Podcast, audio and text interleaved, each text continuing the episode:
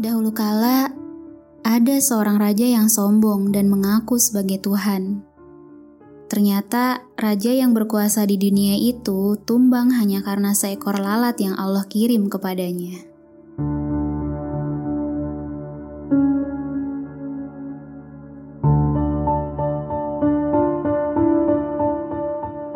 Halo, Assalamualaikum.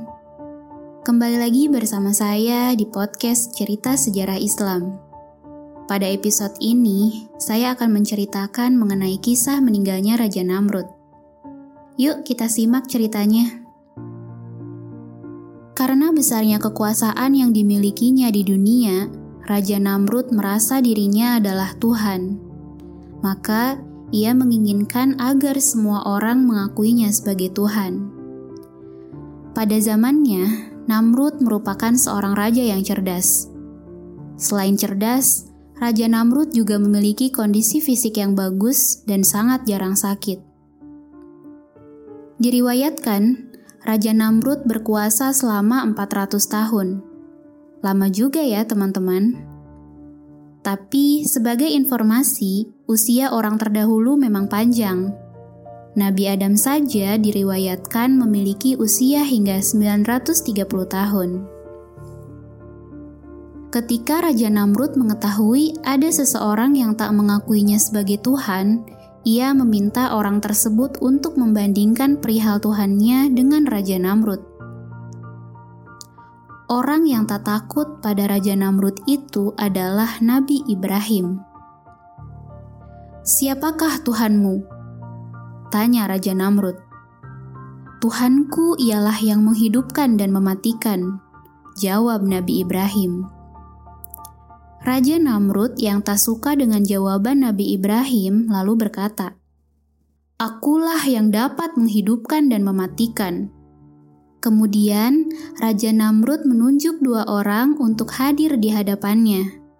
Salah seorang ia perintahkan untuk dibunuh, dan salah seorang lagi ia biarkan tetap hidup. Dengan demikian, Raja Namrud menyangka bahwa ia memiliki kuasa atas hidup dan mati seseorang. Nabi Ibrahim kemudian mengatakan, "Sesungguhnya Tuhanku dapat menerbitkan matahari dari timur, maka terbitkanlah ia dari barat." Mendengar jawaban itu, Raja Namrud hanya bisa terdiam. Raja Namrud yang mengaku Tuhan itu tak bisa menerbitkan matahari dari barat. Kisah itu terekam jelas dalam surat Al-Baqarah ayat 258 yang berbunyi, "Apakah kamu tidak memperhatikan orang yang mendebat Ibrahim tentang Tuhannya? Karena Allah telah memberikan kepada orang itu pemerintahan atau kekuasaan." Karena kebongkaran Raja Namrud, Allah sampai mengutus seorang malaikat untuk mengajaknya beriman. Sekali, dua kali, ajakan tersebut ditolak. "Memangnya ada Tuhan selain aku?" kata Raja Namrud tak mau mengakui Allah. Di kali yang ketiga, ajakan malaikat itu mendapat respon yang lebih tak mengenakan. Maka malaikat pun berkata, "Kumpulkanlah seluruh bala tentaramu, dan aku pun akan mengumpulkan bala tentaraku." Raja Namrud mengumpulkan seluruh tentaranya. Kemudian Allah juga mengirim tentaranya. Tentara-tentara yang dikirim Allah hanya makhluk kecil, yaitu lalat. Saking banyaknya lalat yang dikirim Allah, Raja Namrud sampai tak dapat melihat sinar matahari karena tertutup oleh gerombolan lalat. Banyaknya tentara yang disombongkan Raja Namrud itu ternyata tak berkutik menghadapi tentara kecil Allah.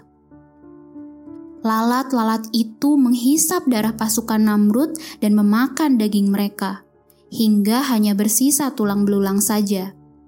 Sedangkan Raja Namrud di saat itu masih selamat. Ia lantas bersembunyi di ruang yang sangat tertutup agar tak ada lalat yang bisa masuk. Namun, atas kehendak Allah, seekor lalat dapat masuk ke ruangan tertutup Raja Namrud. Lalat tersebut lantas memasuki kepala Raja Namrud melalui lubang hidungnya. Lalat itu terus bertahan di kepala Namrud dan menyiksanya dalam waktu yang lama.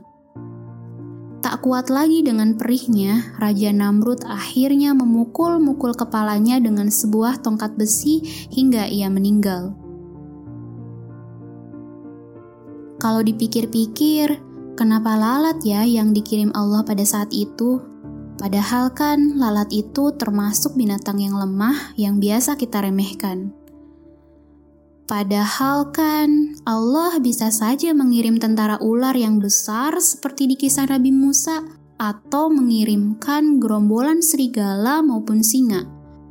Bahkan ceritanya bisa lebih bombastis kalau Allah mengirimkan malaikat untuk menyerang tentara Raja Namrud. Tapi kenapa lalat ya? Ternyata dengan dikirimnya lalat, Allah ingin menunjukkan kepada kita, raja yang memiliki kekuasaan terbentang luas di dunia saja bisa Allah tumbangkan hanya dengan seekor binatang kecil yang bersarang di kepalanya. Apalagi dengan seorang masyarakat biasa ya, lebih mudah sebenarnya bagi Allah untuk menurunkan azabnya. Semoga kita bisa mengambil hikmah dari kisah ini. Sampai jumpa di episode Cerita Sejarah Islam berikutnya. Sekian, Assalamualaikum warahmatullahi wabarakatuh.